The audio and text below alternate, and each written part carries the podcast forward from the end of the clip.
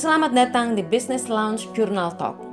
Saya Ruth akan menjadi host Anda pada episode ini.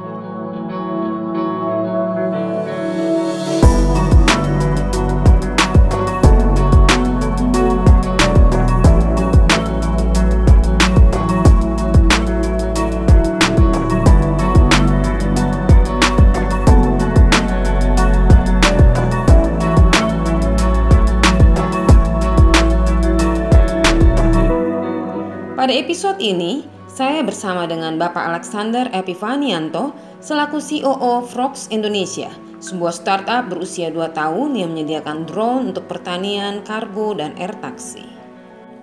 Kali ini kami membahas mengenai strategi Frogs Indonesia dalam melewati masa krisis sekarang ini. Bahkan bagaimana Frogs Indonesia tetap dapat melakukan rekrutmen ketika banyak bisnis justru melakukan termination. Ya, selamat siang. Selamat siang Pak Alex. Ya, oh Ibu. Ruth. Ibu kita Ruth. Iya gimana? Jadi topiknya memang terkait sama pandemi sekarang sih Pak. Harusnya, uh -uh. harusnya dong. Sebenarnya kan uh, istilahnya bagaimana frog dibangun. Frog kan sebenarnya ya. baru berapa lama tuh Pak? Uh, dua tahun sih. Dua tahun ya. Bagaimana frog dibangun itu kan sebenarnya tidak ada sama sekali terpikir akan terjadi pandemi ini kan Pak? Ya tentunya enggak. Itu sebetulnya awalnya dimulai dari founder kita yaitu CEO kita, Pak Ali Warga, waktu itu kunjungan ke Jogja melihat sebuah uh, pameran startup uh, di Jogja. Nah, di dalam acara itu, uh, waktu itu beliau melihat ada beberapa karya startup Salah satunya adalah drone. Waktu itu drone dalam bentuk uh, sebetulnya drone kecil lah. Jadi drone untuk entertainment. Nah, uh, kemudian salah satu mahasiswanya ditantang, kenapa Anda hanya buat uh, sebuah drone yang apa istilahnya uh, untuk entertainment, kenapa nggak dibuat drone yang bisa mengangkat uh, manusia atau passenger? Itu sebetulnya awalnya. Itu di tahun 2018.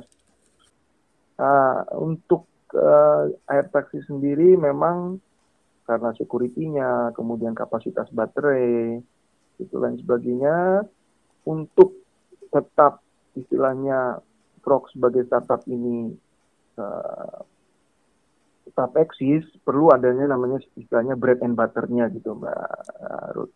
Jadi makanya kita create divisi-divisi lain yaitu uh, surveillance, kemudian ada drone uh, sprayer, kemudian yang terakhir adalah drone kargo.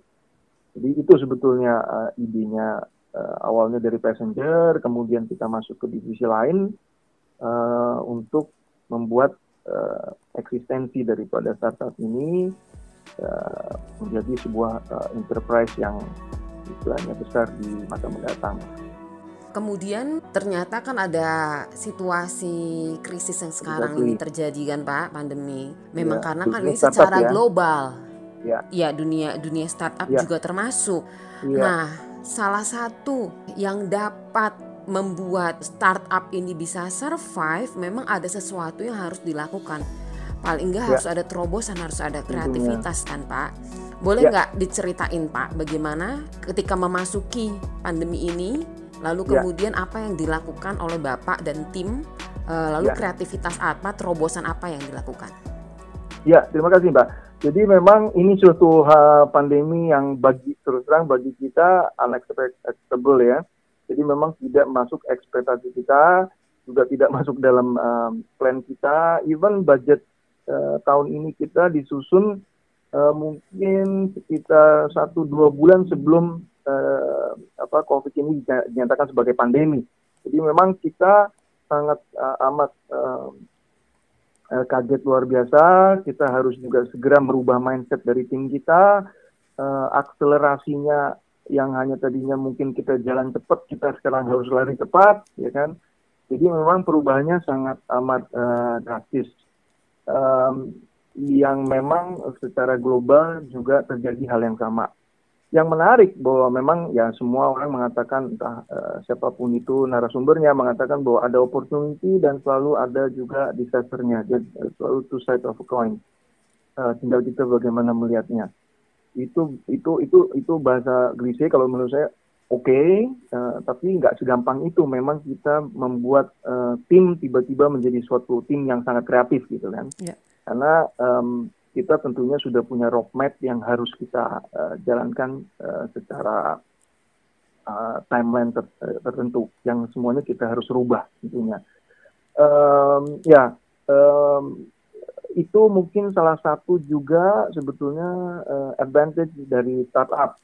Kalau kita bayangkan perusahaan-perusahaan besar ya Boeing yang begitu harus merumahkan separuh atau langsung loss karena tidak bisa flight, zona no fly dan sebagainya uh, kita nggak seperti itu. Dalam hari itu kita masih bisa maintain uh, tim kita, malah kita hiring uh, another new guys actually uh, di bidang marketing. Jadi kita coba kuatkan di bidang marketing sales kita.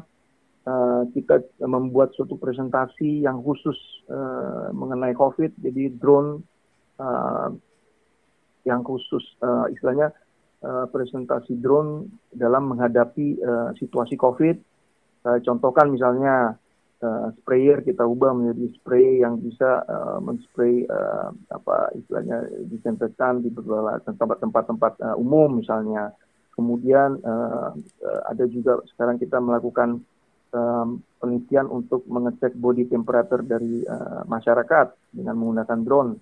Yang itu sudah dilakukan di Eropa, di, di Itali atau di Spanyol, di mereka menggunakan drone untuk memantau masyarakat entah itu juga memantau pergerakan masyarakat itu sendiri supaya mereka nggak sering uh, berjalan ke tempat-tempat yang dilarang, uh, tapi juga mereka mengontrol dari uh, tubuh body temperature dari masing-masing person itu.